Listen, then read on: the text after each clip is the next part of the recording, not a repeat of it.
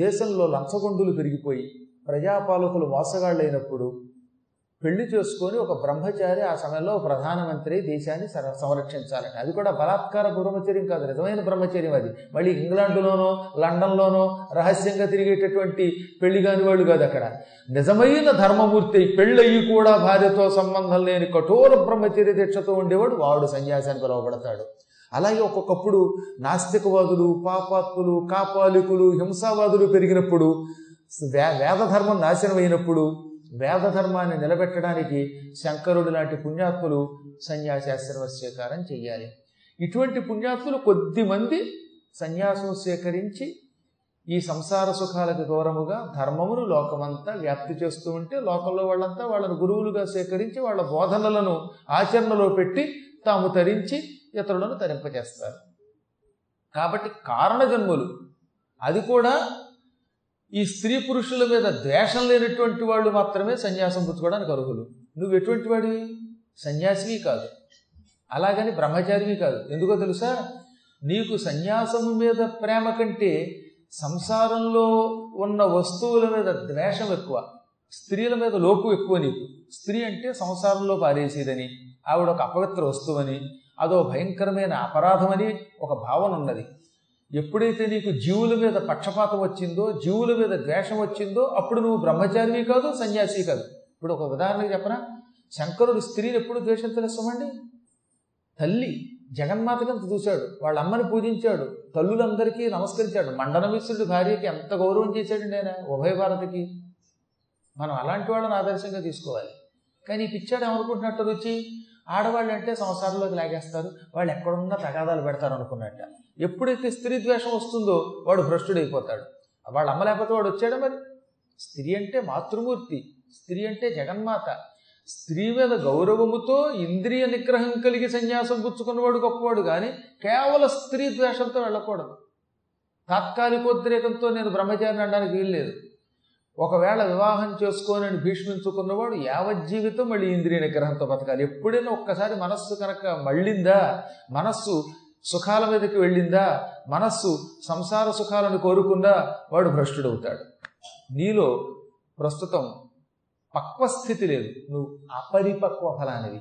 పండకుండా ఉన్న పండువి. అందుకే నువ్వు నిన్ను భ్రష్టుని చేసుకుంటున్నావు పితృదేవతల్ని భ్రష్టుని చేస్తున్నావు. నువ్వు మా మాట విని ఒక మంచి కన్యను చూచి వరించి పెళ్ళి చేసుకో. ఆమెతో కలిసి సంసారంలో ప్రవేశించు. కొంత ధనాన్ని సంపాదించు.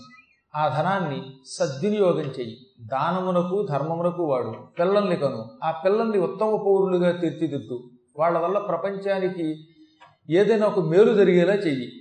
అప్పుడు నీవు తరిస్తావు మేమంతా తరిస్తాం. దార పరిగ్రహం చేయకపోతే అంటే పెళ్ళి చేసుకోకపోతే అటువంటి వాడికి నరకం తప్పదు. పితృదేవతలు కూడా ఎన్ని తరముల పాటు స్వర్గంలో ఉన్న వాళ్ళు మళ్ళీ బలాత్కారంగా నరకంలోకి వచ్చేస్తారు. దార పరిగ్రహమల్లక ఆరయ సత్సుతుల బడయక అర్చనముల బృందారక పితృతతి తలుపక కోరుదు నీవెట్లు సుగతి గుణరత్న నిధి. భార్యని సేకరించవా? భార్య ద్వారా పిల్లల్ని కనవా? తద్వారా దేవతలకి పూజలు చేయటం లేదా? పితృదేవతలకి తర్పణాలు ఇవ్వట్లేదా? పెళ్ళి చేసుకుని వాడు పితృదేవతలకి తర్పణాలు ఇవ్వడానికి పనికిరాడు. పెళ్ళి చేసుకుని వాడు దేవతార్చనలకు పనికిరాడు. పక్కన భార్య లేనివాడు యజ్ఞములు చేయడానికి పనికిరాడు. అప్పుడు నువ్వు ఇటు దేవతలని ఇటు పితృదేవతల్ని సంతోష పెట్టడం లేదు. దేవతలకి పితృదేవతలకి సంతోషము కలిగించక నువ్వు ఎలా ముక్తి పొందుతావురా పిచ్చాడా? అన్నారు వాడు. బృందారక పితృతతి తనుపక కోరుదు నీ వెట్లు సుగతి గుణరత్ననిది నువ్వేదో పెద్ద గుణాలు కలిగిన వాడిని అనుకుంటున్నావేమో అని దెప్పుతూ దేవతలని యజ్ఞముల ద్వారా పితృదేవతలని శ్రాద్ధముల ద్వారా సంతోషపెట్టని వాడు ముక్తి పొందుతాడా? పొందడు. అనగానే మళ్ళీ పితృదేవతలతో రుచి అన్నాడు. మీరు ఎన్ని చెప్పినానండి? నాకెందుకో ఈ సంసారం అంటే భయంగానే ఉందండి ఇంకాను.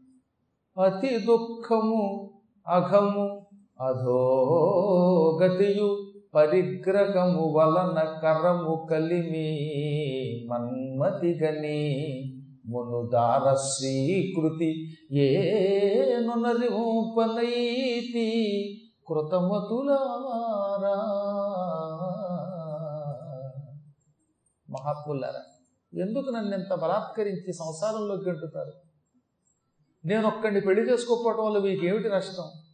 మీకు వచ్చిన దుఃఖం నాకు కూడా రావాలనుకుంటున్నారా? ఈ సంసారం మహా దుఃఖంతో కూడినది. జన్మమెత్తినది మొదలు చచ్చేదాకా నిత్యం ఏదో ఒక ఏడుపే కదా. అయ్యో భార్య వచ్చింది. ఈ భార్యకు ఒక ఇల్లు కావాలి.